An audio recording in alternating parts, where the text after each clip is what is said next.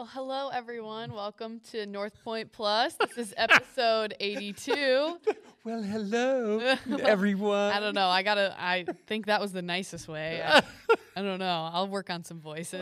Do the whole thing in like a British accent or something. Oh, that would be very fun. Hey, I don't know. I used to read to my kids when they were little, and I would read in accents. And when our oldest was about 9, I'm reading, and she said, "Dad, could you quit reading with accidents?" Oh, that's cute. He said, "Yeah, I can." Saying, when I answer the phone, that's what I said. Always with you, I'm like, "Hello, hello." Like, I don't know. Yeah, it's a good way of saying it. But welcome everybody, episode 82 of North Point Plus. This is the podcast where we go over the message on Sunday. Some people submitted questions, so we just get to dive a little bit deeper. Rick was our speaker on Sunday. Yes, I was. Do you want to give a little... First off, this week's Easter, so I want to know, Are you a jelly bean person? Starburst jelly beans. Only Starburst, not Brock's? No. My whole family loves the Starburst jelly beans. We've already gotten bags of them. The bags are already gone. Yeah. You're already through them. Oh, yeah. Like multiple bags. And I come over and it's a little jar right when you walk in on our kitchen in my parents' house. You don't have any in your office? No, I don't. Well, that's on purpose. I'll be sitting there all day eating jelly beans. Are you a Peeps person? No, but was it 2 years ago, our life group went to the park and Andy Acker, our student minister guy, he had a drone and we took him to the park and we were dropping Peeps from the drone. No kidding. Yeah. Yep. That was I think 2 years ago, maybe. That's fun. Did people try and catch him? Oh yeah. Yeah. It was competitive. I was boxing out my husband. I was we're looking at the sky trying to. With your hands or with your mouth? Oh, we tried both, but to keep the peep on the drone at one point, we had to pin it up there. Oh. And so once we started sticking stuff in it, we were like, okay, we shouldn't do this with our mouths anymore. So it was mostly hands. You could have sanitized the pins. But yeah, sure. You could have, but it was a lot of fun. Yeah. What do you like? I'm a Peeps guy. Really? Oh, yeah. You ever put one in the microwave? I have not done that. Okay. Maybe but I have been known to eat an entire package before church on Easter morning. Oh. Well, if they don't make the packaging resealable, I think you have to eat it all. That's true. Although, if they stay in the package and then they get crusty on the outside, that's not bad either. Ooh, all right, a little stale. Yeah. Stale Peeps. You heard it here. If your kids don't finish it, bring them to Rick. Bring them to Rick. Yeah, and I'm a jelly bean guy, and Brock's are okay. But Starburst are very good. Oh, yeah. So good. You can get the bags that are just the red ones, and we do all that. Oh, yeah. Connoisseurs, our family. Starburst jelly beans. Connoisseurs. Yeah. So, well, did you want to run through the message a little bit? Sure. That'd be great. So Sunday's message was Palm Sunday, about Jesus coming into Jerusalem. That was really kind of the passage that I took off from, but the whole concept of the Easter egg, the something that's hidden there in plain sight, was that that the Jews recognized that when Jesus came into Jerusalem, that he was the king, and that was a big deal. They went crazy.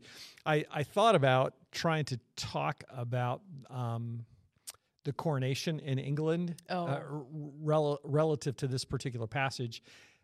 But it would have worked better in a month because I read that I still can't say Charles III. Mm-hmm. Prince Charles coronation is, I think, May the 6th. So it's only a month away, and that's when they'll have the big celebration and the party and the coronation, the procession, all of that stuff that really, I think, kind of reminds us of what happened when Jesus came into Jerusalem. But it just made me think of Prince Charles and Princess Di's wedding, which you probably don't remember. No, I know it off The Crown, though. You mentioned that on Sunday. Yeah. It's I've seen those. Yeah. So it was a big deal as Jesus came in. But really the heart of the message was that Jesus is king, that he's the King of Kings, and that he wants to be our king, and that means that he has complete control. So that really was the synopsis of the whole deal. Okay. Well, you said synopsis. And so it's funny, you kind of segue into one of my questions. What are the synoptic gospels? So you said, just so you know how this works behind the scenes sometimes, I write questions because Sylvia just asked that, but she said, I don't remember you saying that. So, so I just mentioned it in passing both services. And this is just kind of a background thing that's good to know. Matthew, Mark, and Luke are very similar in terms of what they describe, the events that they describe in the Gospels, all three different perspectives. Mark would have got his perspective primarily from Peter. Matthew and Luke, Matthew would have had a front row seat as one of the disciples.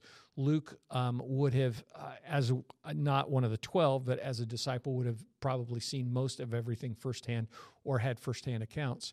Those three views are very similar. And so if you go back to your Greek, Latin roots, synoptic, same view, same eye. So they're very similar in terms of how they describe Jesus' ministry. John is not one of the synoptic gospels. He has a completely different perspective. And he obviously was one of the 12 and front row seat to everything. But much of John's gospel really focuses on who Jesus is, not as much what he did. And so, like, John has three chapters on Jesus' the last things that he said to the disciples in those last few days before he was crucified. So John 14, 15, 16, 17, all of that is really kind of a challenge. So John's not a synoptic. Matthew, Mark, and Luke are synoptics. They all three give almost word-for-word descriptions of what happens with the triumphal entry. When I was in college, I'm smiling because if Deb listens to this, she will have something to say. I'll tell you in a second. We took a class called the Gospels, and there were four Gospels classes that covered the four sections of Jesus' ministry: the early Galilean, late Galilean, Jerusalem, and the final week. And one of the projects that we had to do in that class was to take passages of scripture that were similar and then harmonize them. So you had to lay it out so word for word how it made sense. We'll actually talk about that a little bit more relative to the donkey question. But we had to lay that out and say, okay, this is if you take these two views and bring them together, what did it really look like? And solve any apparent inconsistencies, that kind of thing. It was a really cool thing. So we did that, harmonizing things, and Deb got a higher grade than I did. Yeah. Oh, nice, so, Deb. Yeah. Nice. I'm sure I wouldn't let that go. Yeah, she reminds me occasionally. Yeah. Funny. Well, you mentioned the donkey question. So yeah. It's just like about Jesus rode a donkey when he entered Jerusalem, but it always sounded like there was a donkey in a colt. And in pictures, there's just the one animal. So kind of just if you want to talk about that a little bit. Yeah. So it's funny because as you read, particularly in Matthew, in the Matthew account, it's there is a phrase, I think, in 21:7 that it says they brought the donkey and the colt to Jesus, and everybody else just mentions either a donkey or a colt. John mentions a donkey and a colt, but he uses colt to describe donkey. So how does that make sense? Is that a contradiction in Scripture? That's really the heart of that question. Mm-hmm. And so in that in the harmony, harmonizing those four passages and laying them out and saying, okay, how do you make sense of this? So if you were to do a harmony of the triumphal entry, you would take each passage, you would lay out word for word how it matches up, and then you'd try and figure out if there was any inconsistencies or things that didn't make sense, how that would make sense from the four different views. So there are two words that are used in the original language in Greek that describe colt and donkey. The word for colt, which is kind of interesting, is polos, which sounds like polo, mm-hmm. Not like Marco Polo, but polo, the game that they play on horses. So that's the word for colt, polo, and what it really means, it means colt or a young horse, mm-hmm. young animal. The word for donkey is anas, and it's the word that's translated as. Also, it's the donkey word. And so it describes when Jesus tells his disciples, hey, go, and there's going to be this donkey that's never been ridden, and then they bring a colt to him. How's that make sense? Well, the word that's there for colt, the Greek word that's there for colt means young animal, and 21:7, Matthew 21:7 is the place that's really kind of problematic because it says colt and donkey. The word "and" is in Greek. Boy, this is like graduate level stuff. The word Greek is the word "kai," and it means "and." But as you look at it and the way that it's laid out, it really makes sense that it's describing one animal, not two animals, and that colt would be the word that they would use to describe a young donkey as well. Right, so they're really just using the colt as like the young animal, like you were saying. So that's why they go hand in hand. Yeah. Okay. So it does make sense, and it's like if we were to talk about a horse and a colt, mm-hmm. and somebody would say, "Wait a second, you said a horse." Well, a colt's a young horse, and that word for colt would be used to describe a young donkey as well. Gotcha. Okay. Does that make sense? Oh, yeah. Yeah, that definitely makes sense. And so our next kind of question here to talk about is the First Samuel 8. A king would make significant demands, but they still wanted a king. Yeah. So. Yeah.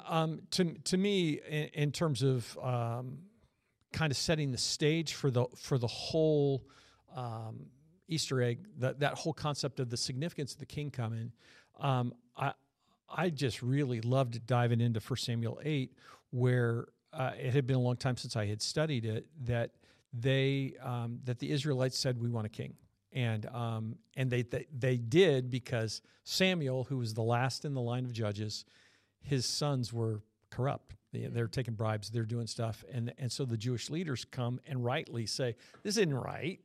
So what they said wrong was, "Give us a king," and God said. Samuel said, "You don't really want a king," and they said, "No, we really want a king." Mm-hmm. And God said, "Okay, tell him what that is going to look like." And in that passage that I read from 1 Samuel 8, that I didn't have on screen because I just wanted people to listen to it, but I would say, man, if you just take a second and go back and look that up over and over again, Samuel says, "Okay, this is what's going to happen with the king. He's going to take your sons, and he's going to make warriors out of them. They're going to leave. They're not going to be around. You know, your grandkids are not going to be around playing because your sons are serving the king. And he's going to take your daughters, and you're not going to see your grandkids because the daughters are cooking and doing all kinds of stuff for the king. They're going to be sent out. He's going to take your servants. He's going to take your land. He's going to take your crops, the harvest. He's going to take everything." And it was really interesting to me that in that passage he says, the king is going to take 1/10 of everything, everything that you have, a 1/10 of your crops, 1/10 of your harvest, 1/10 of your livestock. And to think about, for most of us, we think, "Oh goodness, if the government only took 10%, that would be so much better." But it's interesting to me also that we often balk at the concept of a tithe, of giving God back 1/10, and that Samuel says to the Israelites, the king is going to take 1/10. He's just going to take it right off the top, and ultimately they still say, "Yeah, we know that. We want a king because everybody else has a king. We want to be like everybody else," and so to me,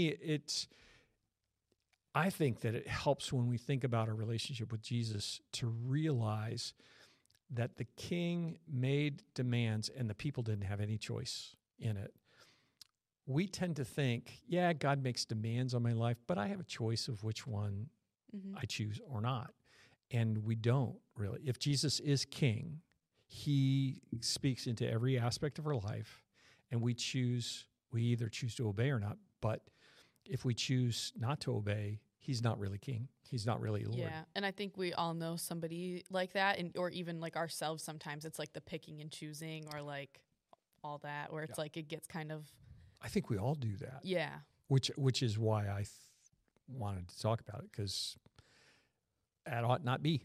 Well, and I like how you also on Sunday brought up like election stuff where everybody thinks, oh, but if this person was in charge, it would be so much better. And I really appreciated you saying that, and you've said that before, but just because I see a lot on social media and, you know, just where people say like, oh, well, if this person was instead of this, and it was just kind of like, God is going to make his way happen no matter what. And right. I think we still see that when the Israelites made a decision and had it like, no, we still want this person we still want a king.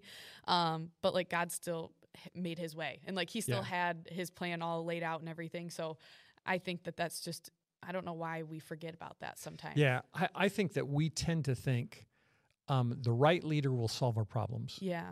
And that's just not the case, because our problems are our problems. Mm-hmm. They're problems with the human heart, not problems from a geopolitical kind of standpoint. Yeah, there are political problems, obviously. Yeah. And I'm grateful for Christians who serve in that world, but they will never change people's hearts. And so I think when they serve, their role is really to say, how do I serve God in this geopolitical kind of role in a way that honors him? Mm-hmm. People say you can't legislate morality. Yeah, you can, because we do. When we legislate, we say this is right or wrong. But again, that's from a political standpoint. And what really matters is what's going on inside us. Mm-hmm. So it was fun to just even in the midst of that part of the message to know that we have people who serve in those kind of roles at North Point, which is a really, really cool thing and really important, but they can't change people's hearts. Right. Only God can. So this next question is from somebody that they sent it in. If Jesus is king now, why do we have to wait for the end? What's described in Revelation? That's a great question, because I intentionally wanted to go to Revelation, because Revelation is so absolutely clear about Jesus being King of Kings and Lord of Lords. We talked about capital K and capital L of the lowercase K. Yeah, that was cool. I wrote that down. That was a note of mine, because I thought had you not thought about that before? Well, it's kind of one of those things you always see, and like you know that it's capitalized, but yeah, in that context, I'm like, I don't know if I've ever realized what it meant. Yeah, but the first time I realized it, like I said, I'd been a Christian for probably 20 years, but I was writing something that had to be edited. Oh yeah, and I wrote it. I actually wrote King lowercase of Kings uppercase, or maybe I wrote lowercase K and lowercase K. And just, I remember thinking, that seems weird. How's that supposed to be? And sent it through, and then it got edited, and it was uppercase, capital, and then lowercase. And it was like, oh, there's something really significant in that, just for perspective that we just don't think about very much. So, yeah. So the thing with Jesus, he is king. He's king now. He was king when he lived on earth. He's king of the universe. But even as king, he doesn't necessarily, he permits stuff to happen on earth that's not necessarily his will, because he's not, the world that we live in is not what it will be when Jesus returns. Once sin's gone, once all of the brokenness is gone, then there's lots of stuff that we won't have to worry about. But Jesus is still king, even though he allows stuff to occur that's not a part of his heart or character or what he desires, which is the same thing right now.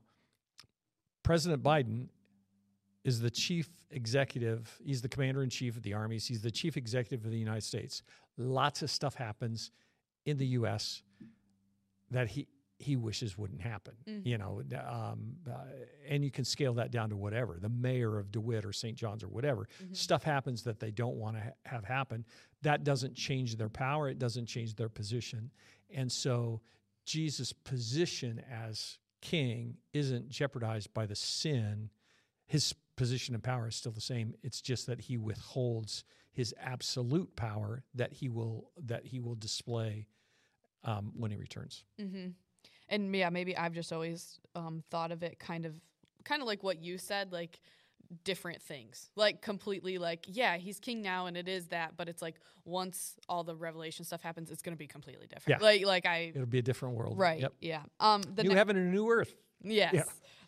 The next question is, you read from Revelation 19:11 through 16. In those verses, it talks about his name 4 times, faithful, true, word of God, King of kings and Lord of lords. Is that significant in some way? And then they also said, great message, Rick. So it's nice when you say nice things. I appreciate the encouragement. I think when you read through the book of Revelation, it's funny, I was having a conversation with Larry Carter a couple of weeks ago. We were talking about Revelation, and he said that he had a conversation with somebody who had their doctorate, and their doctoral thesis was on the book of Revelation, and Larry said that he had talked to the guy and said, okay, explain it to me. You've got a doctorate in this, and the guy said, we don't know. No. We don't know. Yeah. You know, he said, I can tell you lots of stuff that people think. We don't know. Mm-hmm. So but one of the cool things, what I shared with him was another guy who's been kind of a mentor and friend influence on me that I heard speak one time that said he was the lead pastor at a church, and he said, I've got to figure out, they want me to preach through Revelation. I've got to figure out how to do that, do it effectively, do it in a way that honors God, that's consistent with the text, all of those things. He said, the only way I can figure out how to do that is to just read through Revelation over and over and over again. And I think that he said for 6 weeks, every day he read the entire book of Revelation. Oh, wow. To just try and understand it better. And he said at the end of that time, the big thing that he walked away with that was like, oh, this makes sense. It's not about the specifics, it's about the theme. It's about the big picture of what Revelation describes. And we get caught up in, okay, what are the lampstands, what are the bowls, what's the time frame, all of those things that are listed, you know, who's the great, you know, the judgment, all of those things. How's that all that fit together? And he said, it really is just big picture themes. Jesus is coming back. He has won. There's going to be justice, all those kinds of things. That's really the heart of Revelation. If you read through Revelation, though, I think one of the cool things, if you just read through it, is to note all the different names that there are for Jesus. Mm. So he's described faithful, true, the Lamb of God, he's King of Kings, Lord of Lords, the Word of God that's mentioned there. I think all of those names are really significant because they describe either the character or the position of Jesus. Mm. It really is who he is, not like a name like, you know, saying Sylvia's your name. That's what we call you. But that is who you are, but that's not who you are. Yeah. Yep. It's... And in Revelation, so you could call me cool, smart, funny, and then those are things. Absolutely, farm girl. Okay, yeah, that too. All those things. I think when you read through Revelation, I'm sorry about that. That was not very kind. Yes, I'll add humble to that. Humble's good. No, just kidding. Caring, compassionate. There, that's what I meant to say. Joyful, all those things. I think that when you read the book of Revelation and focus on the names of Jesus, that brings Revelation in a completely different kind of context too, because you start to see not so much the details of the events, but who he is and who God is, and that's cool. Oh, yeah. I think it's really interesting, just all the different names, because I feel like it would be confusing for somebody who is just starting out, because it's kind of like, what the heck, like Word of God, like what, that's a name, you know, like that's a name. But as you were talking, I was just kind of thinking too, like people tend to try to, you know, figure things out, how we were talking about like the colt and the donkey, like the differences. Yeah. when that's not the big picture, you know? Right. And so, like, why do you think that we do that? Like, Revelation, I feel like people are trying to figure out when end times is like, right. going to be and when is it going to happen? Yeah. Even though it says you won't, you'll never figure it yeah. out. But why do you think that, you know, we look at those things and try to pick out? I think that the way that God made us, or the way that Satan corrupted us, one of the two, is that we want to try and figure things out so we'll be as smart as God. You know, that Satan said to Eve, God knows if you eat this fruit, you'll know everything the same way he does. And that was a lie. But I think that in us, from that point in time, there is this kind of thing, oh, we want to be smarter than XYZ. We want to figure all that stuff out. And it's really easy for Satan to distract us on all the little stuff, on the minutia, and to miss the big picture. Right, so it's that like inner like draw to want to learn more, but then to be caught up on those little things where it's like, this doesn't matter though, like you're missing the big picture.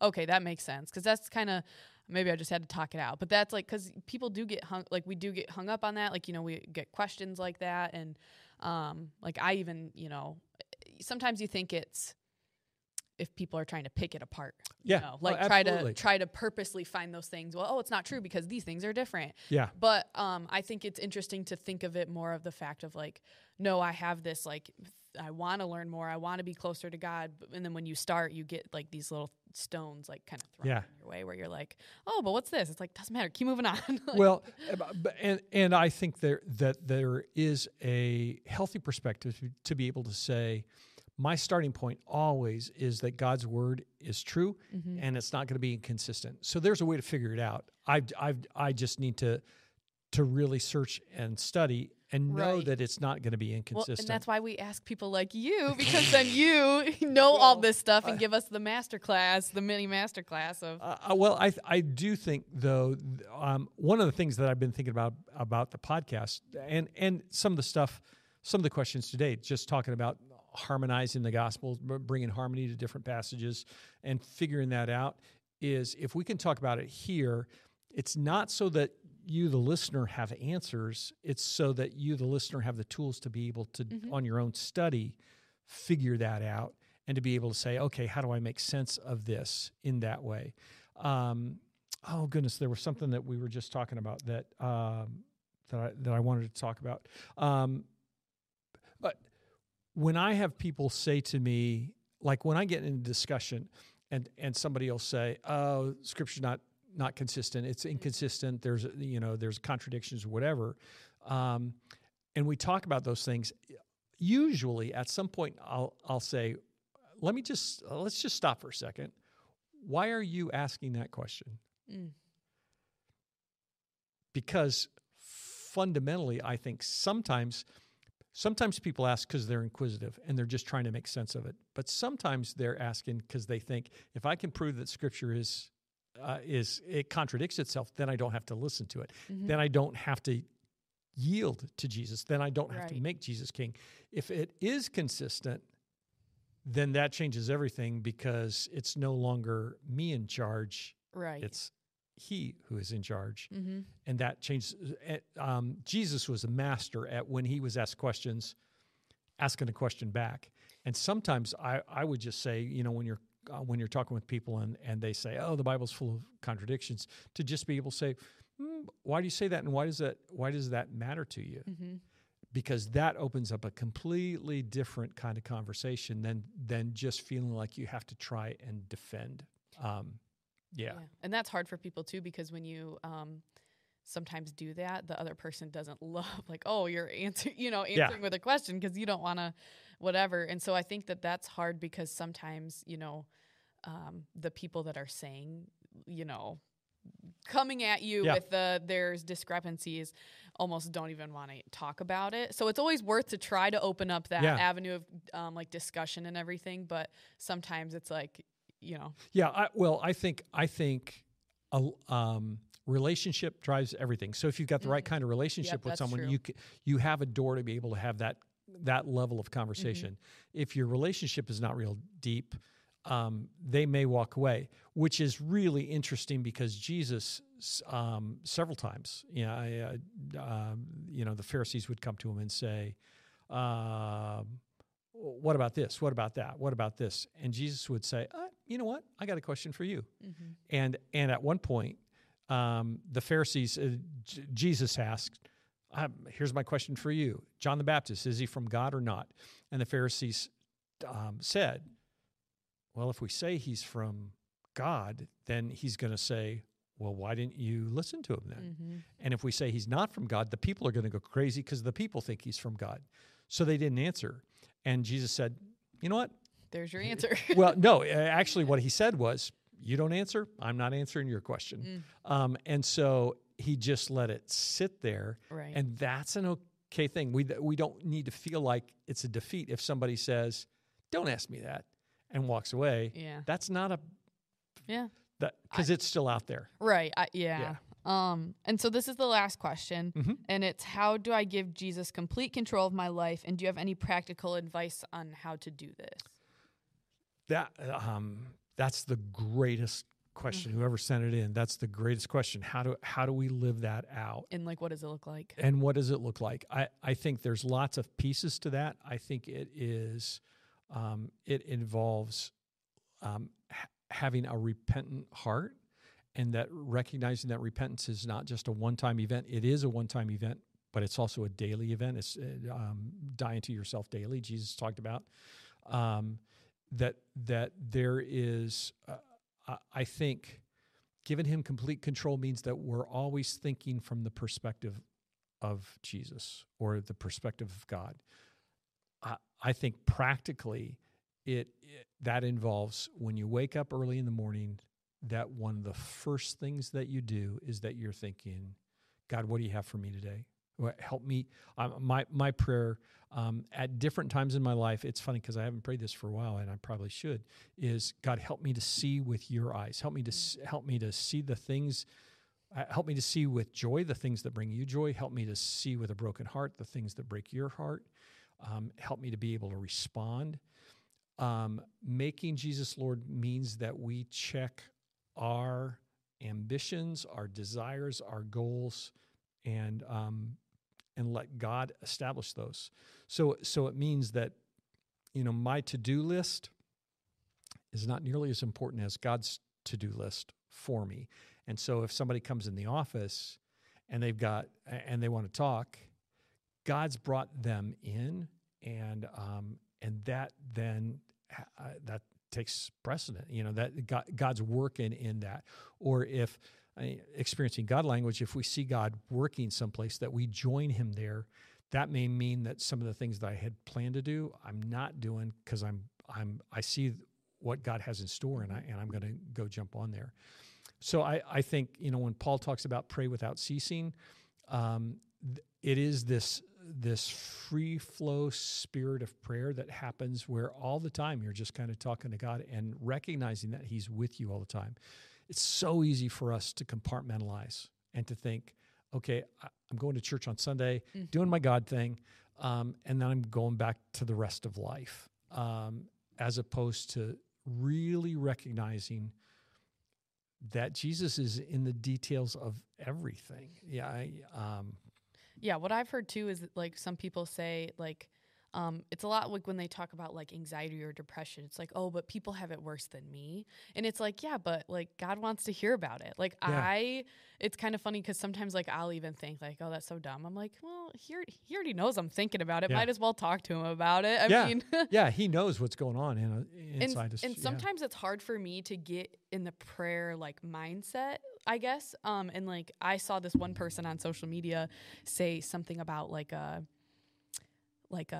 special prayer place, but like in your imagination. So if you don't, and I thought that was really cool, and I've tried that, and I think it helps a lot. Like to prayer picture closet in the kind corner of your mind. And I mean, hey, I just have to trick my brain like that for it to work. Especially, it's like the typical you fall back asleep while you're praying because you just think. But like this, you're active, and like I am like thinking of a place in my head. Like usually, for mine, like it's either out in the woods or something, or if it's in like, and I'm just like, oh no, like God is with me. Like I am here right now and it's all in my imagination, but like it helps me focus and kind of bring everything to him. And then it's almost fun to pray because I'm like, oh, I'm just going to take a second and I'm going to picture my happy place. Yeah. Wherever that is, like if it's at a cottage or a beach or mountains, woods, whatever, and you're just sitting there and you're like, okay, like now I'm going to talk to God. So then it's, I don't know, it's kind of fun to do it that way. But yeah, so just to like wrap up everything that you said about the question. So if somebody wants to give Jesus complete control of their life, you said the biggest thing too is like having a repentance heart, praying consistently and all the time, kind of a deal. Yep. And then you said one more thing. I don't know that I said it, but okay. but I would say along with the just breathing, you know, kind of the breathing prayer kind of thing. I think that we live in a time where there can be incredible tools. And so I used this, I think, last fall in one of the messages in challenging people to think about who they wanted to pray for. Set an alarm on your on your phone to just be the reminder to pray. And so I think that there's can be a really, really good tool to, you know, whether it's every 30 minutes or every hour or whatever it is, to just have there be a little sound that it's like, oh yeah, I'm walking with God. And it's not a burden. It's not a legalistic have to kind of thing, but it's, oh, that's the reminder that God is here with me, that I'm seeing stuff. I think another part is I think when we pray and ask God to help us see through his eyes, it changes the way that we do relationships, because when I'm very conscious of Jesus walking with me and who he has called me to be, it changes the way that I interact with Deb or the staff or the mailman or the guys I play racquetball with. If I lose sight of Jesus being with me and being a part of things, it's really easy to live in my own human nature and say, that's not fair. You're not doing that to me, or I'm not going to let you do that to take control at a completely different level. And you are really good at this. Like I feel like it's funny because we were all just talking about it, how, you know, we used to pray for like, oh, let the interruptions happen because it means, you know, and, but like, you're really good at that because like, you'll have a really busy day and I'm like, oh, somebody's here and wants to talk to you. And you're like, let them in. I'm like, okay, whatever you say. Like, and I think that is something that definitely me. Like I could definitely do better at that because sometimes I get so busy and wrapped up in my own, I'm like, oh my gosh, I have so much to do though, where it's like, it'll get done. And like some of the things really like should not stress me out this much. Like spend time with people. Like people are important. Not just these little tasks, you know.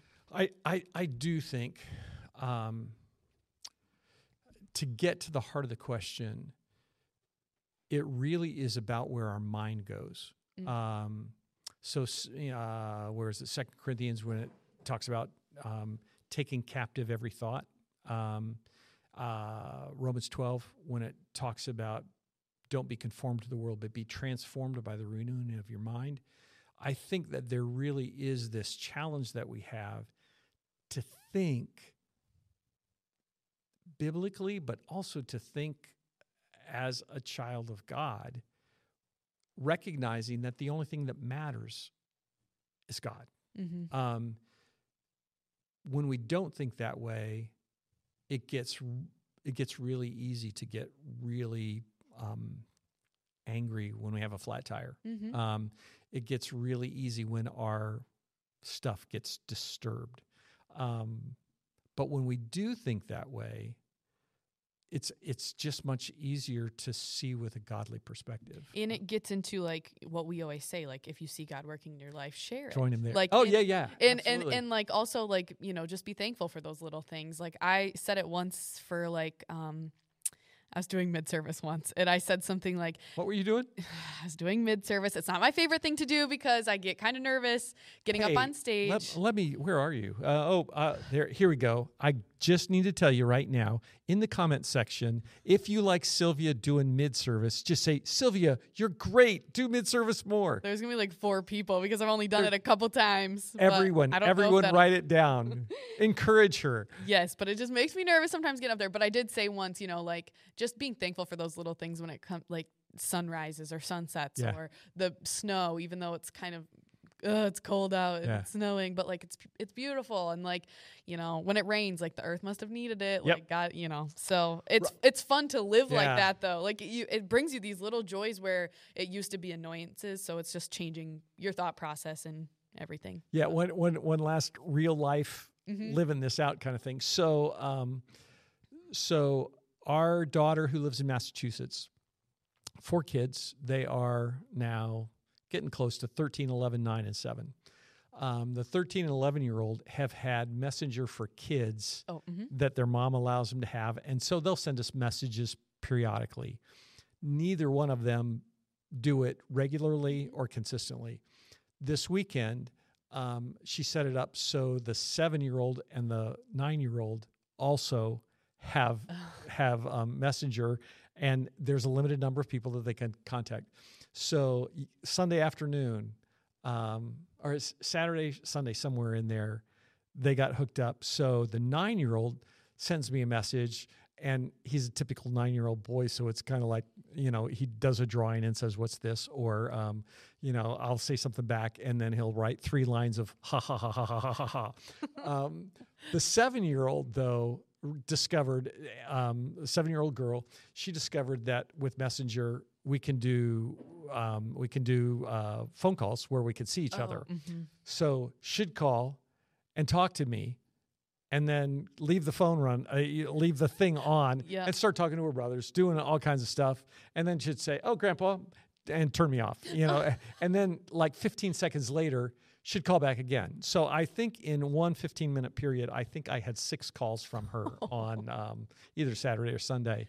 And I thought, I'm sitting there thinking, do I just stop this or not?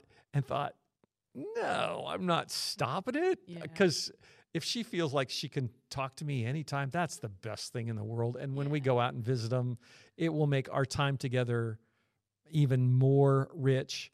And if she knows that she's loved because of my accessibility, that's just all the better.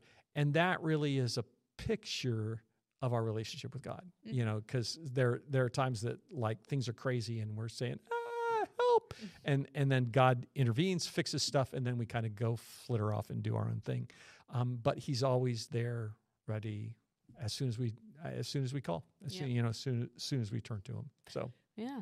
All right. Well, thank you, Rick, for answering all those questions. Thanks, Sylvia. Yeah. Don't forget in the comments, Sylvia for mid-service spokesman. We'll see. Well, thanks, everybody. Don't you think should be good? Hey, thank you, everybody, for watching. This is like podcast arm twisting. A little bit, yeah, like peer pressure. Yeah, but absolutely. The whole church. Congregation pressure. The whole church peer pressure for Sylvia. Oh, goodness. Well, this has been great. Thanks for hosting. Yes, no problem.